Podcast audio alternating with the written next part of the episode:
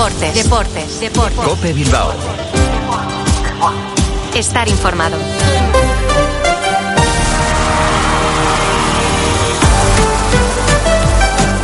A Rachaldeón, eh, son las 3 y 25 de la tarde, un lunes eh, más, eh, comenzamos la semana en clave rojo y blanca con nuestra tertulia minuto 91 desde la magnífica tienda restaurante Ber Bilbao. Les habla y saluda José Ángel Peña Zalvidea, siempre en nombre de técnicos y reactores. Hoy, 8 de enero de 2024, el Atlético está pendiente, ya lo saben, de conocer quién será su rival en los octavos de final de la Copa, sin perder de vista que el sábado debe afrontar un derbi vasco con tintes europeos. Puertas y persianas Suachu. En Recalde les ofrece la actualidad del Athletic.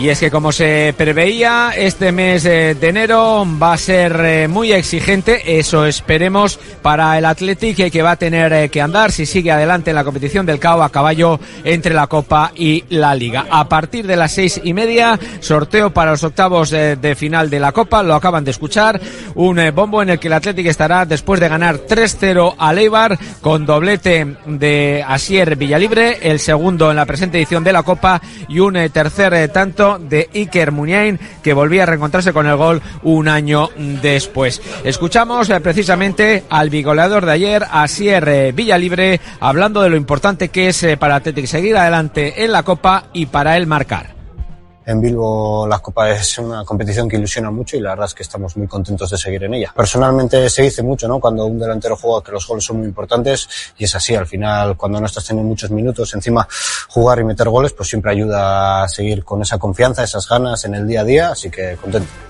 Bueno, pues con la de ayer son ya 22 eliminatorias a partido único superadas eh, por el Athletic. En cuanto al eh, presente, son 12 partidos oficiales sin eh, conocer la derrota, 21 de 27 puntos en Liga y tres eliminatorias coperas superadas. Y en el horizonte más próximo, ese auténtico derby con carácter europeo del sábado en Samamés ante la Real. Puertas y persianas Suachu. Puertas de garaje de comunidades, puertas industriales y persianas metálicas para locales comerciales. Estamos en Carretera Larrasquitu, en Recalde. Más información en puertasgarajebilbao.es. Llámenos al 944 65 39 62. Puertas Suachu.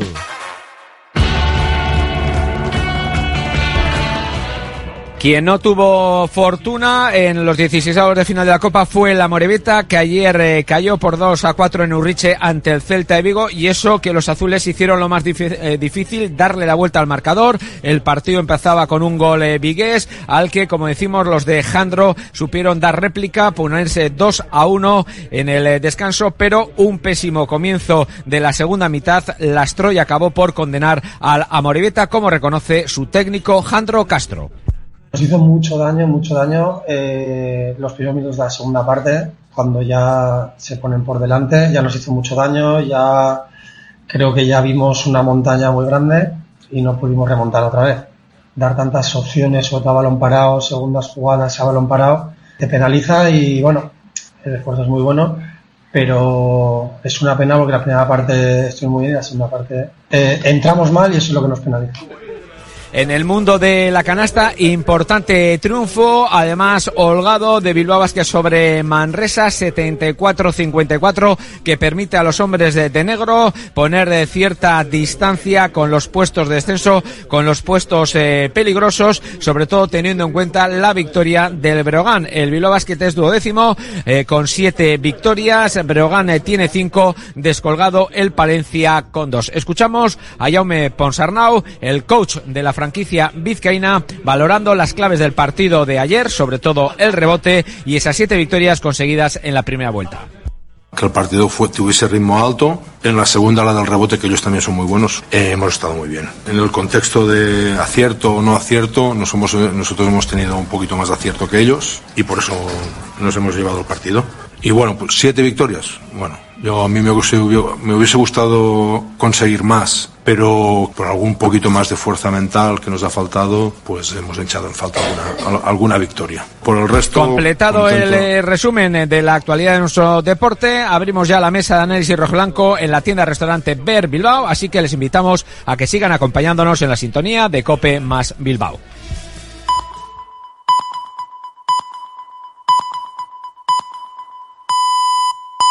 Tres y media, dos y media en Canarias. Pilar García Muñiz. Mediodía Cope. Estar informado.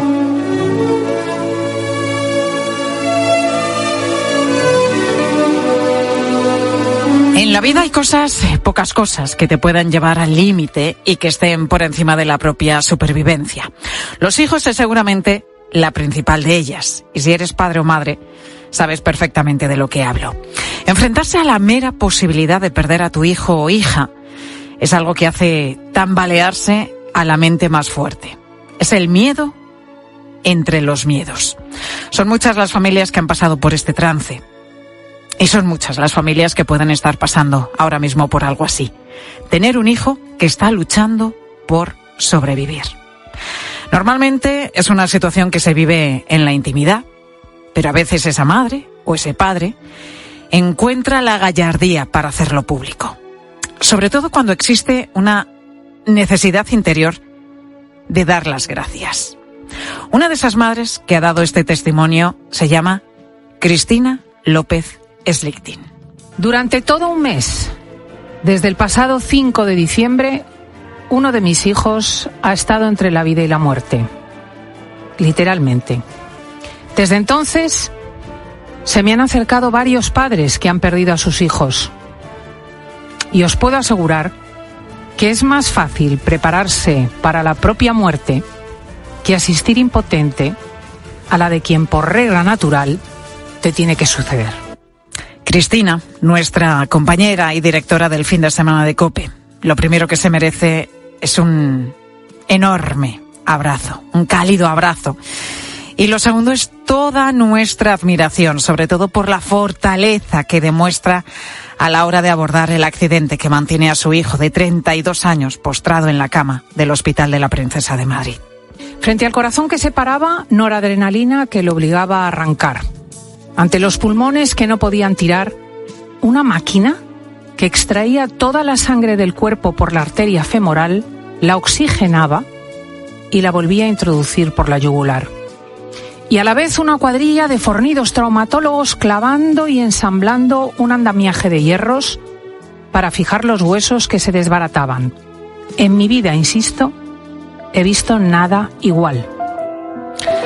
Lo ha contado como es ella de forma natural sin disimular además, con eufemismos, una realidad brutal. Y lo ha contado tal y como es para evidenciar el inmenso trabajo y toda la sabiduría que hay detrás de salvar una vida.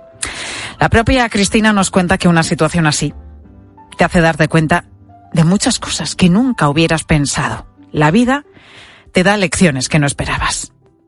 De todos vosotros he recibido lecciones imperecederas como ese día en que me empeñé en enseñarle a mi hermana el andamio que se había construido en torno a las caderas y la pierna de mi hijo y que me causaba admiración.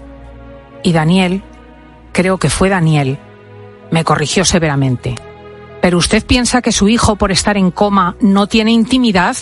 Me pilló entrando en el box. Es que yo, bueno, me atreví a balbucear. Yo le cambié los pañales de bebé, ¿sabe? Yo estoy familiarizada con él. Pero no ve las paredes de cristal, contestó el muchacho. No ve que cualquiera puede verlo desde fuera del box.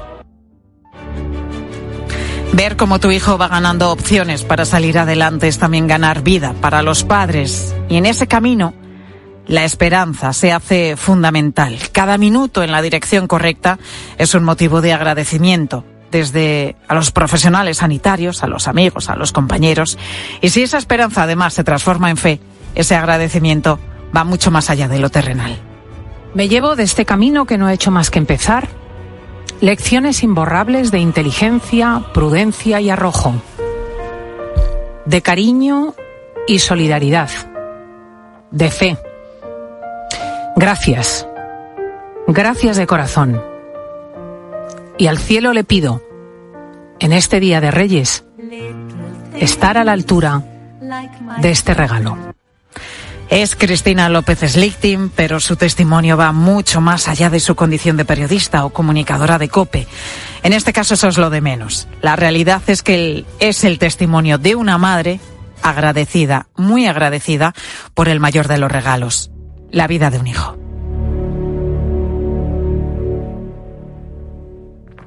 Pilar García Muñiz. Mediodía Cope. Estar informado.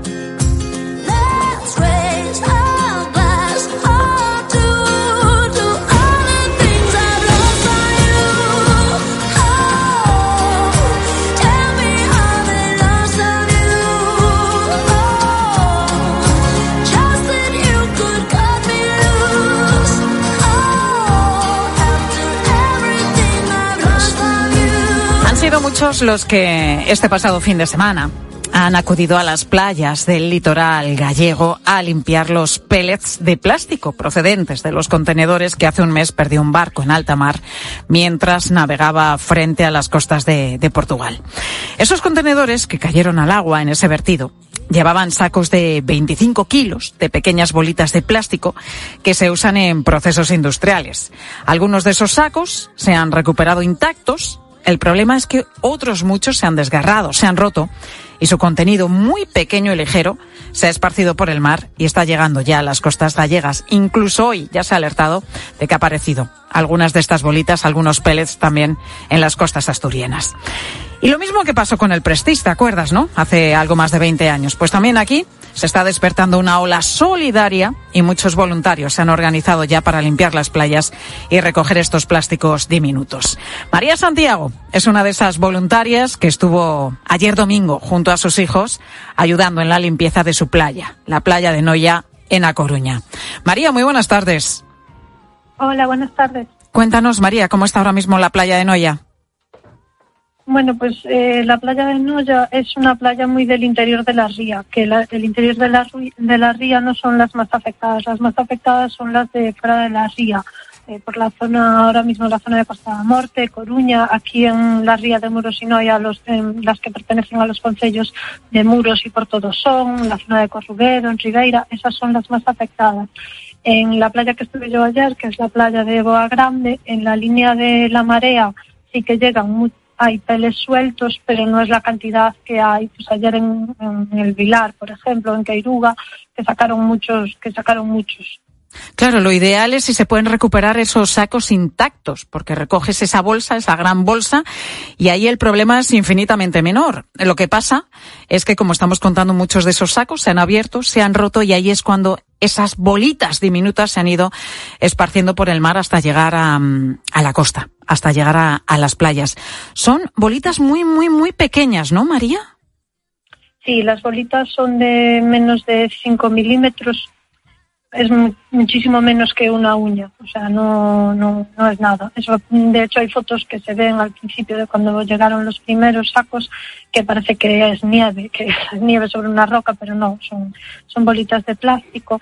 Nosotros desde la asociación Noia Limpa tenemos constancia de que se han recogido ya más intactos más de 60 sacos, pero se cree que el contenedor, por sus dimensiones, que podría llevar más de mil o mil o mil entonces queda mucho por, llegar, entendemos que queda mucho todavía por llegar a la costa y mucho por recoger. Claro, no se sabe la dimensión que puede tener todo esto porque, como decíamos, se desconoce, ¿no? La cifra exacta de sacos que permanecen todavía a la deriva. Eh, María, ¿cómo recogéis estas bolitas que, como dices, son diminutas, son muy pequeñitas? Es que prácticamente se confunden con, con la arena. ¿Cómo, cómo estáis recogiendo los, los, los voluntarios? A ver, está siendo muy rudimentario. Vamos con nuestros utensilios de casa, con un colador. Al principio intentamos con un colador cogiendo muy poquita arena, porque tampoco se puede sacar mucha arena de la playa, porque las playas también pierden arena. Entonces, coger con una palita eh, la parte más superficial, si la arena está muy dura, porque ya es baja mar de todo. Hay gente que eh, con un pequeño recogedor y una escoba pequeñita lo cepillaba pero nosotros lo hacíamos con una pala pequeñita, intentando llevar una capa muy superficial de arena y al principio lo tamizábamos con el colador, pero era muy, muy complicado. Entonces probamos otro sistema que fue en un barreño echar agua y como los peles flotan, coger igualmente esa capita finita de arena con los peles, echarlos en el barreño y luego cuando habíamos terminado recogerlos con un colador para intentar llevarnos nada de arena, porque la arena se, va al fondo del barreño y lo mínimo posible de materia orgánica. Está especialmente los pellets eh, están en la arena y en las rocas, ¿no? Donde se han adherido también. Sí, donde más en las rocas, pues debajo de las rocas, en las rocas así que, que hay mucho oleaje por encima, donde rompieron algunos sacos, y en las playas, sobre todo en la línea de marea, que es la línea de marea es el último sitio hasta donde llega el mar y va depositando conchitas, materia orgánica, está ahí mezclado con eso es donde más te lo encuentras. ¿Cuántos sacos recogisteis o cuántos, eh, no sé, si lo llegasteis a pesar o calculasteis cuánto, cuántos pellets eh, recogisteis? Tampoco sé cuántos eh, voluntarios estabais en la playa ayer trabajando. En la, en la playa en la que estaba yo, estaba yo sola, porque yo creo que la gente aún no sabía que esa playa habían llegado. Estaba, bueno, estaba yo con mis hijos, y, pero en Ovilar o en Queiruga, que ayer hubo un llamamiento de voluntarios autoorganizados, yo creo que en el Vilar, que pertenece al Ayuntamiento de Ribeira, había más de 400 personas, pero no os podéis, no podéis pensar en la recolección de los pellets en la magnitud de sacos o kilos recogidos, porque es que los pellets no pesan nada. Entonces, recoger un kilo es un trabajo de muchas horas y muy frustrante, porque para recoger un kilo tienes que pasar mucho tiempo eh, cogiendo, cogiendo peles de la arena. claro, no, no es cuestión de dejar las, eh, eh, las playas sin, sin su arenal, ¿no? Llevarte la arena. Tienes que, pues que, que hacer esa, esa, limpieza, ¿no? Lo que decías tú, coger el colador, ir tamizando para que la arena pase y te lleves solamente esas bolitas de, de, de plástico. ¿Luego qué hicisteis con ellas, María, por cierto? A ver, eh, los eh, pellets no se pueden tirar al contenedor. Por eso lo ideal es, a ver, que toda, toda ayuda es buena, que yo ayer también fui sola, pero lo ideal es participar en ayuda, en recogidas organizadas para que luego los vaya a recoger alguien de los consejos, de los ayuntamientos, porque no se pueden tirar al contenedor, tienen que llevar un tratamiento específico y, y aparte no se sabe todavía si son tóxicos, se están haciendo los análisis, que nadie los coja sin guantes, por favor, porque le puede causar irritación en la piel. Hoy, hoy se, ha informado de que no son tóxicos. Eso parece ah, ser, que no son tóxicos. Han dicho desde la Junta de Galicia que es una buena noticia, lo que no significa que no vaya a causar esto un problema medioambiental, ¿no? Porque habrá muchos peces también que, que, los vayan a ingerir y, pueden morir ahogados también, ¿no? Por, por comer todas estas bolitas. Ese es otro de los grandes problemas que eh, los pueden comer, se pueden enterrar en la arena. Hay que tener mucho cuidado de intentar no pisarlos para que no se entierren en la arena, porque entonces ya son imposibles de recuperar y que, los pueden comer los peces o los pájaros. Los peces pueden confundirlos eh, con comida, los pájaros también, los pájaros de la zona de la playa. Entonces hay que retirarlos lo más pronto que se pueda. María, nos decías que, estuviste en esa playa de Noya con tus hijos. ¿Son pequeños? Pues uno tiene 12 años y el otro 9. ¿Y qué dijeron de todo esto? Eh, bueno, es que nosotros desde las... Es como que ya están muy acostumbrados a esto. Nosotros desde la Asociación Noya Limpa hacíamos limpiezas de playa eh, pues, habitualmente, una vez al mes o así, hacemos salidas. Y en marzo era la, fue la primera vez que encontramos peles en una playa, pero de fuera de la ría, en Río Sieira. Y bueno, ellos saben que tienen que venir a ayudar y que tenemos que cuidar de lo nuestro, que es el medio ambiente y que, que entre todos lo tenemos que cuidar y que no se puede tirar nada a la calle ni a la arena y hay que recogerlo siempre todo. Esto es así, entre todos, dices, entre todos. Y otra vez volvemos a ver esa imagen. Nos recordaba, ¿no? La de hace algo más de 20 años allí en Galicia, cuando sufristeis el vertido del Prestige y hubo esa marea solidaria de tantos y tantos voluntarios gallegos, bueno, y en este caso llegados también de muchos puntos de España, ¿no? Que, que fueron allí a limpiar las, eh, las playas, el fuel, el chapapote. En este caso ha empezado de nuevo esa marea solidaria y muchísimos vecinos y muchísimos gallegos se están organizando ya a través de redes sociales y a través de grupos de WhatsApp para hacer lo que hizo ayer en la playa de Noya María junto a sus dos hijos, que es limpiar estas bolitas diminutas que están llegando masivamente ya a las costas de Galicia. María, gracias. Gracias por tu trabajo, por inculcar también eso a, tus hijos. Y esperemos que vaya todo bien y vamos a ver qué, qué va a pasar en los próximos días, el impacto que puede tener este vertido. Muy amable, María. Gracias a vosotros.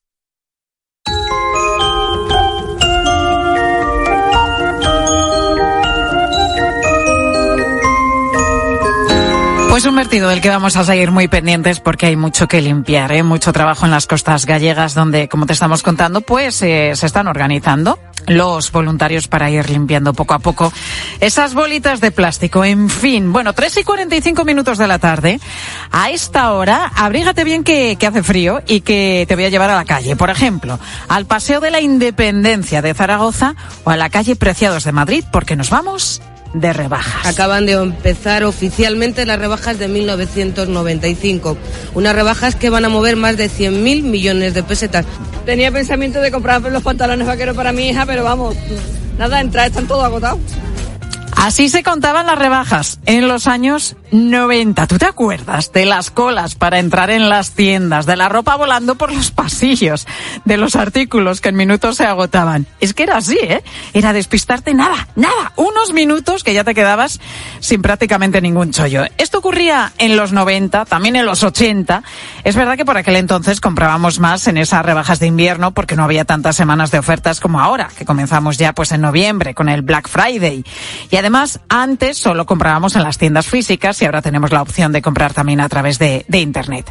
Aún así, las rebajas siguen suponiendo uno de los momentos de mayor consumo en nuestro país y según los cálculos de la Asociación Española de Consumidores ASESCON, cada español se va a gastar de media 164 euros. El presidente de esta asociación es Miguel Ángel Ruiz. Miguel Ángel, muy buenas tardes. Hola, buenas tardes. 164 euros de media. ¿Esta cifra es mayor o menor que el año pasado? Sí, 21 euros menor que, el año pasado. El año pasado nos salía la misma estadística, la misma encuesta, 185 euros, por lo tanto, 21 euros menos, que yo creo que se deja notar un poco en, en las previsiones, en la percepción que tiene el consumidor de la situación económica actual. Y eso hace pues que al final sea un poco más precavido y más contenido a la hora de, de decirnos lo que va a gastar. ¿Qué es lo que más vamos a comprar? ¿Ropa por encima de todo, me imagino? Sí, un 94% de los consumidores nos han indicado que, van a dedicar estas rebajas a renovar el armario, es decir, a comprar ropa, comprar calzado. Por tanto, el comercio textil y el comercio de calzado van a ser los grandes beneficiados de esta temporada de rebajas que, como digo, por su mayoría. Los otros porcentajes son mínimos, el 1% electrodomésticos, el 2% productos informáticos, entonces, 94, casi todo, pues va a dedicarse a ropa y calzado. Y lo decíamos hace un momento, ahora hay descuentos y ofertas desde finales de, noviembre y esto hace para muchos que, bueno, que tengamos la percepción de que estamos en unas eh, rebajas continuas o que al menos tenemos muchos periodos de, de oferta. Es lo que le pasa, por ejemplo, a esta bilbaína, a Marta. Eh, la historia de las rebajas ha cambiado muchísimo. Ahora se compra de otra manera, la gente joven vive de otra manera y, mm, y utiliza mm, y compra de forma y cosas diferentes. Eh, yo creo que ahora no sé si rebajas, pero hay ofertas todo el año.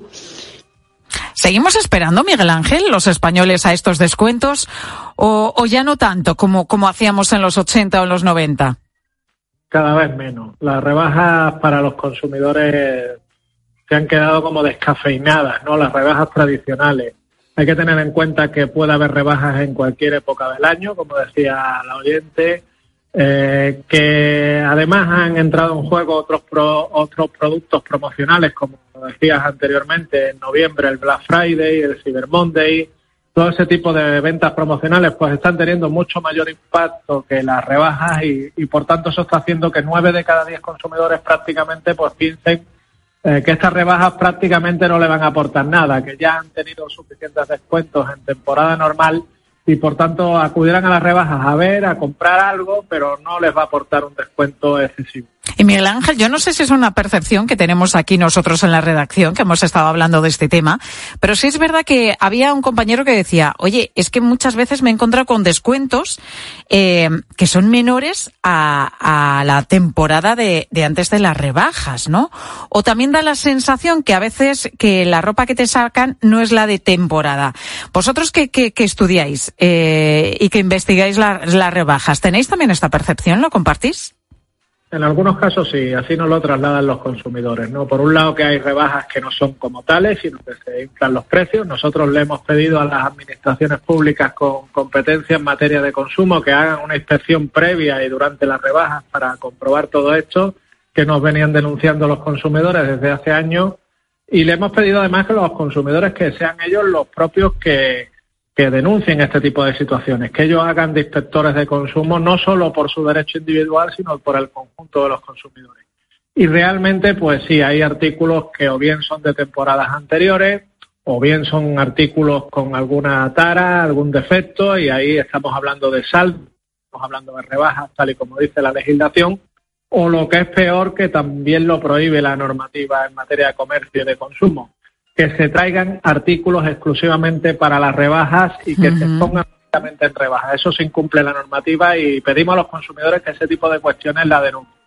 Bueno, pues si nos encontramos desde luego en esa situación, la recomendación que nos está haciendo Miguel Ángel Ruiz, que es el presidente de la Asociación de Consumidores Españolas ESCOM, es que lo denunciemos.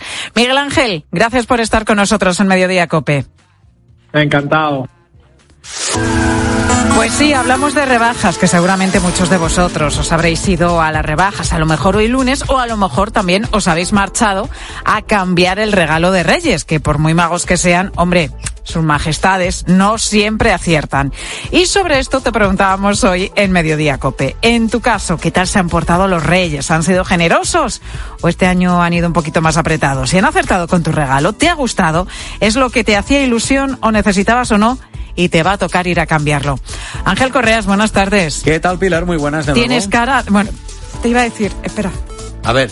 Ay, A ver. que voy a toser. Le pido a los reyes unos caramelos. unos caramelitos. aciertan contigo. Pero ¿cuándo se va a pasar? Si yo estuve resfriada hace dos semanas, pero es que continúo con tos. A ver, Esto puedo, es. creo que puedo. Venga. Que como tú eres bueno, ¿eh? Sí. Pues que los reyes habrán sido también buenos y generosos, digo Se han yo. portado muy bien, muy bien. Y todo lo que he pedido y todo lo que necesitaba. Le ha ocurrido algo parecido a Isabel. Ah, nos dice que le han encantado sus regalos y que además le son muy útiles. Buenas tardes. Pues eh, mis regalos de Reyes han acertado y me ha encantado. Además lo necesitaba. Ay, qué bien, y me Isabel. han regalado una crema para la cara. Lo tengo ahí bien guardado, ¿eh? Para disfrutarlo. Oye, qué gusto, ¿verdad? Cuando te dan ese paquetito, lo desenvuelves. Hay un poco nervios diciendo, ¿esto qué forma más rara Sí, tiene? sí, sí. Bueno, a veces uno cuando lo ve y han acertado dice, jo, menos mal, menos mal. Y dices, sí, o, o la cara, ¿eh? Cuando Claro. no aciertan, o ya lo tienes o algo, y dices, ¿y ahora cómo disimulo? Sí, ¿Qué sí, digo, la verdad? O, en fin, qué momento, qué momento. Samantha, dicen que en su casa se han portado muy bien y ella la que más. En casa nos debemos de portar muy bien todos, porque los reyes, la verdad que fueron generosos. Y yo más que nadie. Me he debido de portar de maravilla, porque han atinado con todo, todo muy bien, todo me gustó, no me gustó, me encantó, así que estoy contenta. A José Luis, a José Luis decía, lo que le han traído no lo piensa cambiar por nada del mundo porque es de calidad y además cuenta, está riquísimo. No será un jamón. Yo no he tenido problema con los regalos de los Reyes Magos. Me han echado unos paquetes de jamón bueno, del bueno, ¡Hombre! unas cuñas de queso. Así que no tengo que buscar los tickets, no tengo que buscar nada, nada más que. Ahí no hay que cambiar nada, José Luis. Y, y adentro para él. Y disfrutar. Oye, que tiene unos Reyes Magos muy gourmet, ¿no, José Luis? es. Total, total. Pero, eso pero está muy es bien. que sabes que aciertas. Es que aciertas. Totalmente. Tú regalas eso y nadie te va a poner nunca mala cara. Un buen jamón y vamos, para adelante como los de Alicante. Pero totalmente, aunque tengas jamón en casa, siempre viene bien tener más jamón. Y si es del bueno, pues todavía mucho mejor. Bueno, impresionante los reyes. de- A ver, Anika dice que es la reina de su casa y que por eso siempre aciertan con los regalos. Los regalos siempre me aciertan porque como ahora la reina soy yo, pues siempre me aciertan. Pues unas zapatillas y una bata muy bonita. Oye, la reina que esté a gusto, ¿eh? Eh, por supuesto, hay que tratarla como una reina. Bueno, con Marisa han acertado del todo, pero claro, es eh, que ella ha sido muy previsora y había sido muy precisa en su carta a los reyes, ¿eh? Bueno, pues con mis regalos sí, porque yo había escrito la carta a los reyes y entonces pues se han atenido a las cosas que, que yo les pedía. Y bueno, ha habido sorpresas, por supuesto, pero como ya conocen mi talla, pues no ha habido problema. Marisa, tú sí que sabes, sí, es que para, para evitar... A ver, los reyes tienen tantas solicitudes que a veces se confunden. Lo mejor es hacer la carta. Sí, y sí, así sabes que, que ya mm, mm, se van a mover en eso. Yo para los reyes y demás, ya hago fotografías directamente de lo que quiero, pantallazo, digo, esto, Tú como por los favor. niños con el catálogo, ¿no? Vas Sí, haciendo sí. un redondel, vas marcando. Melchor, Gaspar, Baltasar, esto, ¿eh? Que sea esto, por Esto, favor. bueno, y, y por eso aciertan en el caso de mi compañero, mi compañero Ángel Correas. Vamos a escuchar a Luisa, que dice que le gustaron sus regalos, pero que con uno tuvo un susto. A ver qué le pasó. Casi todos mis regalos son muy chulos, me encantan y no creo que tenga que cambiarlo. Pero me regalaron un anillo precioso y yo pues no me lo pensé. Dije voy a probarlo. Y cuando me lo meto en el dedo, luego no había forma de sacarlo. Y la verdad que estuve pensando, digo, verás que termino en los bomberos. Ay, Como madre no mía. me lo pueda quitar, me lo van a tener que cortar. Qué mal rato, ¿eh? Qué mal rato, pero vamos. No, supongo que al final no tuvieron que llamar a los bomberos y se pudo sacar Espero el no. anillo con jabón. Eso lo hemos tenido que hacer en alguna ocasión, yo creo que todos. Gracias, Correas, y gracias ahora. también a todos los oyentes. Pilar Cisneros, muy buenas tardes. Hola Pilar, ¿qué tal? ¿Cómo estás? ¿Qué nos vais a contar? Bueno, yo estoy pensando que si todavía estaré a tiempo de vacunarme contra la gripe, porque, bueno, yo he pasado lo mío, pero a lo mejor eh, me toca alguna otra itis, eh, porque yo Ya. pasé faringitis, pero ¿y si me toca después la bronquitis? ¿Y si pillo la gripe A o el COVID? ¿Estaría a tiempo de vacunarme? El caso es que todo el mundo está malo, o lo ha estado, o lo va a estar, porque el pico de la gripe no ha llegado todavía, y entre otras cuestiones que planteamos enseguida es esa. ¿Estaría a tiempo de vacunarme? Ahora lo hablamos. En la tarde de Cope con Pilar Cisneros y Fernando de Aro. Te dejo con ellos.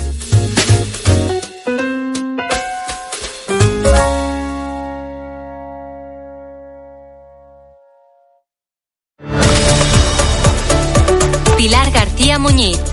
Mediodía Cope. Estar informado. En la noche, la radio deportiva tiene un referente. Ahora repasamos todas las combinaciones. Primero reacciones a lo que acaba de pasar, a las noticias que les acabamos de contar. Este es Xavi Hernández, el entrenador del Escucha a Juanma Castaño en el partidazo de Cope, De lunes a viernes, desde las once y media de la noche. el número uno del deporte. En las rebajas de multiópticas lo único que cambia es el precio. Descubre la mayor variedad de gafas con los últimos diseños y la máxima calidad a unos precios aún mejores. Dos gafas Mo graduadas con antirreflejante por 89 euros o dos Mo progresivas de alta tecnología por 189 euros. Solo en multiópticas. Si sientes que todo te va sobre ruedas y no quieres que ningún bache en el camino lo estropee, el seguro de coche de línea directa está hecho para ti. Además de ahorrarte una pasta, nunca te quedarás tirado, porque tienes coche de sustitución también en caso de avería. Cámbiate ahora y te bajamos el precio de tu seguro de coche sí o sí. Ven directo a lineadirecta.com o llama al 917-700-700. El valor de ser directo. Consulta condiciones. ¿Tú quieres tener lo último en tecnología? Let's go. Nosotros queremos que lo tengas por mucho menos en el día sin IVA de MediaMarkt. Solo hoy, 8 de enero, te descontamos el 21% de IVA en la mejor tecnología. Ya en tu tienda en MediaMarkt.es y en la app.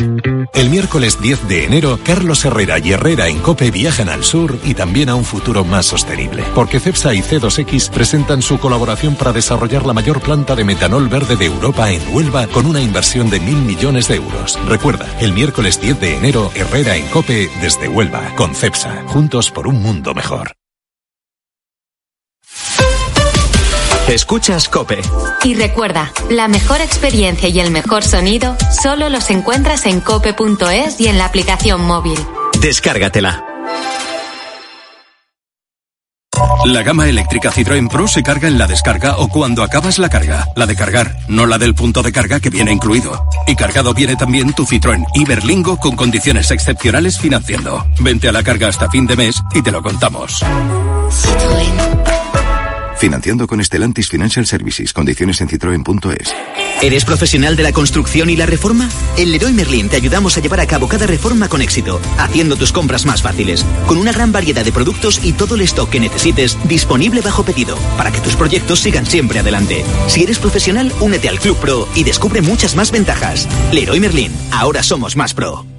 La justicia europea ha reconocido el derecho de los hombres a cobrar el mismo complemento que las mujeres en su pensión de jubilación. Si es padre de dos o más hijos y se jubiló entre enero de 2016 y febrero de 2021, en padresjubilados.com le ayudaremos a incrementar su pensión hasta un 15% desde su jubilación y para siempre. Padresjubilados.com. Solo cobramos si usted gana. ¿Tú quieres tener lo último en tecnología? Let's go. Nosotros queremos que lo tengas por mucho menos en el día sin IVA de MediaMarkt. Solo hoy, 8 de enero, te descontamos el 21% de IVA en la mejor tecnología.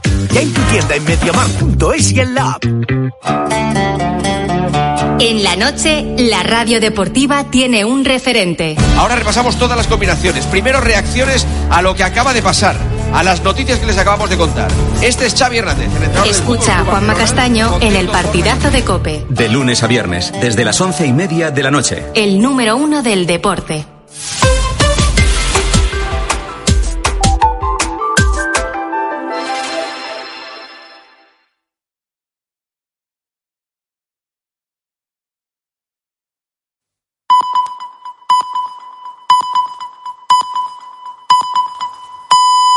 Las 4 de la tarde y las 3 en Canarias. Con Pilar Cisneros y Fernando de Aro, la última hora en la tarde. Cope, estar informado. Muy buenas tardes a la gente, gente.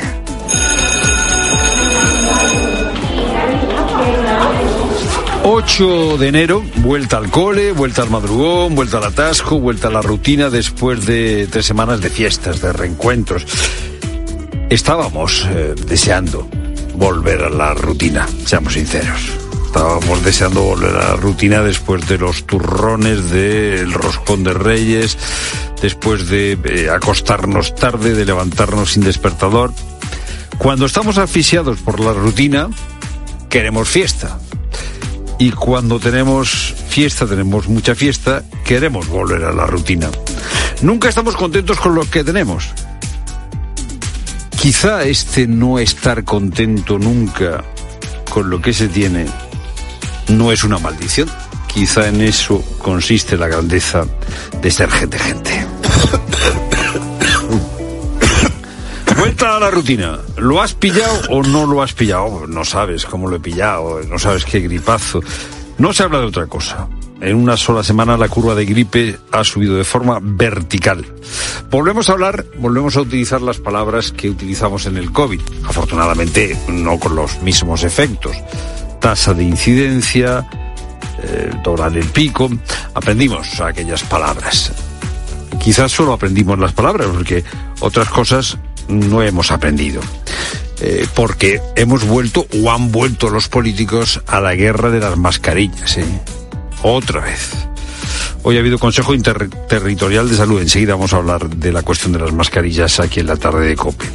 La nueva ministra de Sanidad, Mónica García, quiere que las mascarillas sean obligatorias otra vez en hospitales, farmacias y centros sociosanitarios. Como una medida que es efectiva, una medida que es de sentido común. Ha propuesto también que no haga falta un parte médico para la baja de tres días se evitaría así la saturación burocrática. Los centros de eh, salud, los centros de atención primaria, pues están hasta arriba. La propuesta de la ministra ha fracasado, porque, eh, bueno, el Partido Popular ha decidido eh, visibilizar su poder territorial. muchas comunidades autónomas están gobernadas por el Partido Popular y han dicho, pues no, no se acuerda eh, no nos ponemos de acuerdo, no queremos eh, eh, apoyar lo que quiere la ministra. Recordemos que la competencia en sanidad, esto no lo sabemos ya, la tienen las comunidades autónomas. el Partido Popular justifica su posición, Borja Semper, diciendo que es que llega tarde. Ahora, cuando el Consejo Interterritorial convoca a los consejeros, hay una mala praxis política. Hay una evidente dejación de funciones en el momento más crítico. Esto es poco serio y suena a postureo. Vamos a ver. Eh, seguramente habría que haber convocado este Consejo Interterritorial antes. Seguramente la ministra de Sanidad llega tarde ayer, no ayer no, el viernes, nos decía eh, el profesor Ministal que, que efectivamente había que tomar, haber tomado medidas antes. Pero el que se llegue tarde no es justificación para no apoyar una medida que parece razonable. Eh, igual que Semper Ayuso dice, pues ahora no hay mascarillas. El Ministerio de Sanidad en estas semanas no ha hecho absolutamente nada y se intenta llamar la atención con medidas que muchas veces son ocurrencias para demostrar quién manda y quién está ahí. Vamos a ver, repetimos el, razonamiento. Mónica García, la ministra de Sanidad, seguramente ha llegado tarde. Eh, quizá la fórmula no sea la adecuada, pero si la mascarilla es conveniente, ¿Por qué no va el Partido Popular a apoyar esta solución? Se hizo por fin el informe de evaluación de eh, la gestión del COVID, un informe muy suave, muy suave, pero por lo menos eh, había allí algunas conclusiones. Primera, que la legislación es insuficiente. Tenemos eh, todavía una legislación que no nos sirve para afrontar pandemias o situaciones sanitarias complicadas. Segundo, que eh, el Consejo Interterritorial no funciona. Evidentemente estamos viendo que no funciona. Y que, bueno, hay que reforzar la sanidad. Esto es una gripe. Eh, y afortunadamente no tiene las consecuencias de una pandemia. Pero aquel informe decía que las pandemias van a seguir llegando y aquí parece que no se ha aprendido nada. Es lo primero, no lo único. Buenas tardes, Cineros. Buenas tardes, Fernando. Buenas tardes a todos. Y contamos también que hace justo hoy un mes un buque perdía un contenedor lleno de pellets de plástico frente a la costa de Portugal. Los pellets es la materia prima en forma de bolitas que se utiliza para fabricar productos plásticos. Ahora varias playas gallegas y asturianas han recibido esos pellets, cuyo análisis ha determinado que no son tóxicos, mientras la Fiscalía de Medio Ambiente ha abierto diligencias para investigar lo sucedido. María Santiago es una de las voluntarias que ha estado ayudando en la limpieza de su playa, la de Noya, en La Coruña. Su testimonio nos lo ha dejado en Mediodía Cope. A ver, está siendo muy rudimentario, vamos con nuestros utensilios de casa, con un colador. Nosotros lo hacíamos con una pala pequeñita, intentando llevar una capa muy superficial de arena y al principio lo tamizábamos con el colador, pero era muy, muy complicado. Entonces probamos otro sistema que fue en un barreño echar agua y como los peles flotan, cogerlos con un colador. Y estamos en la antesala del primer temporal importante de este invierno que afectará casi toda la península, especialmente durante el martes y miércoles. Se prevé mucho frío, nevadas en la cordillera cantábrica y los Pirineos, además de lluvias que caerán sobre todo en Cataluña y Baleares. Lluvias que, sin embargo, no van a paliar la grave sequía que sufren algunos puntos de España. Cataluña es uno de ellos, como también lo es Andalucía. Es por esto que en la mancomunidad del campo de Gibraltar, en la provincia de Cádiz, han anunciado que a partir del miércoles restringirá el uso del agua en toda la comarca de manera drástica. Yolanda Guirado. Pues no, los vecinos de Campo de Gibraltar no escucharán este sonido cuando abran el grifo. A partir del miércoles, municipios como Algeciras, San Roque o Tarifa no tendrán agua de 11 de la noche a 6 de la mañana. Además, el resto del día tendrán menos presión cuando abran el grifo. Según los expertos, la situación es crítica. Por eso, la presidenta de la Mancomunidad de Municipios del Campo de Gibraltar pide a los ciudadanos que usen el agua de forma responsable. Susana Pérez Custodio. Si no hacemos esta bajada de presión, nos vamos a volver a ver antes de que llegue el verano sin agua en toda la comarca. La previsión tampoco es mucho más optimista. Si de aquí a junio no llueve, si no sube la capacidad de agua en los embalses, habrá que incrementar las restricciones. Y las ciberamenazas se mantienen en este 2024 como una de las primeras preocupaciones en materia de seguridad. El Centro Criptológico Nacional gestionó en 2023 más de 107.000 ciberataques, el 34% de ellos peligrosos. Juan Baño. Los datos los desvela el Centro Cristológico Nacional en el 20 aniversario desde su fundación en 2004. Desde que creara el equipo de respuesta a emergencias informáticas en 2006, el centro ha gestionado más de 500.000 ciberincidentes. Muchos de ellos se han registrado en el ámbito de la empresa privada, al que atiende y asesora, además de la administración pública, ante amenazas contra la seguridad nacional, el Estado de Derecho o la propiedad económica. El número de intervenciones ha crecido exponencialmente. Este 2023, el centro, dependiente del Servicio Secreto Español, del CNI ha gestionado 107.777 incidentes. El 34% han sido clasificados con un nivel de seguridad de peligrosidad alto, muy alto o crítico. El centro criptológico, con 23 herramientas o soluciones de seguridad, cuenta además con 500 sondas desplegadas en toda la administración del Estado para detectar posibles ataques y Unionistas y Villarreal buscan el último billete para octavos de la Copa del Rey Santi Duque. Ayer no se pudo finalizar el partido por un problema con la luz y en unos minutos se jugará la prórroga para conocer al ganador. Estadio Reina Sofía, Ramón Morales.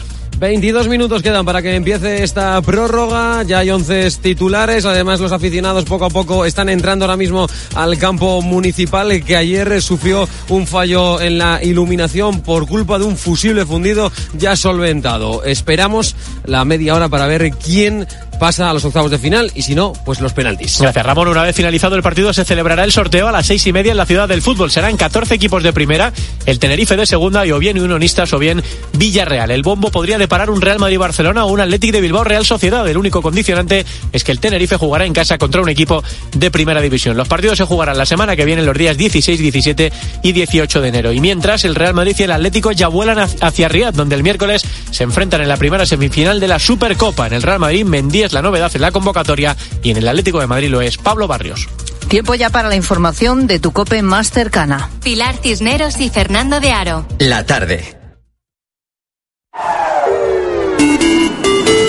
Cope Euskadi.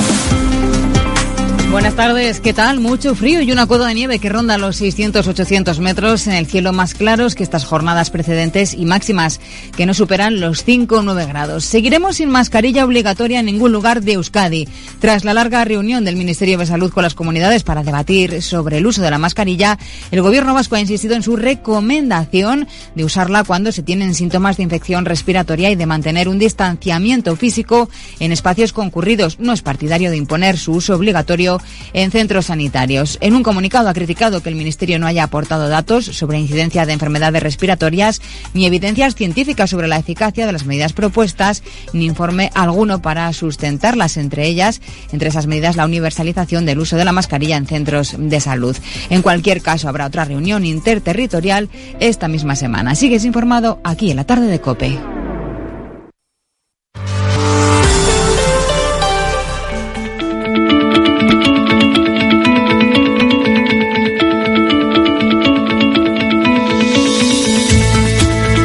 4 y 11 minutos, hora menos en Canarias, tarde de lunes 8 de enero, como estamos diciendo, pues es el primer día después de la Navidad, primer día de la vuelta al cole de nuevo, vuelta a la rutina, primer día laborable también de esas vacaciones de Navidad para muchos y desde luego el sonido de este día es el de las toses, el de los estornudos. Probablemente, de hecho, hayas llegado al trabajo y falten a tu lado unos cuantos compañeros por culpa de la gripe, del COVID, de una faringitis, de una bronquitis. Para que te hagas una idea, en la última semana del año, los ingresos hospitalarios solo por gripe ya aumentaron un 60%.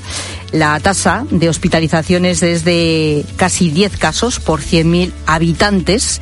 Y además la incidencia de gripe creció también con respecto a las semanas anteriores un 75%. De tal manera que la incidencia, fíjate otra vez hablando de incidencia, ¿no? A estas alturas, es en este caso solo por gripe de 438 casos por 100.000 habitantes. Si hablamos de todas las itis juntas, es decir, faringitis, bronquitis, eh, gripe, el COVID, eh, mucha gente con neumonía, por cierto, en ese caso los ingresos hospitalarios, es decir, no, el caso de incidencia está mucho más elevada. Llega a los 952 casos por 100.000 habitantes. De incidencia, como decimos, de todas las infecciones juntas.